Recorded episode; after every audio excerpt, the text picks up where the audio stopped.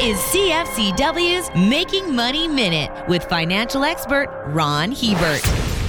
The first question people ask when they're about to get involved in any investment is how much money will it make? This is obviously important as no one is going to put capital into something without the prospect of gain. But the one thing this question fails to address is the element of risk. The most important things an investor needs to get answers to are first, what could go wrong?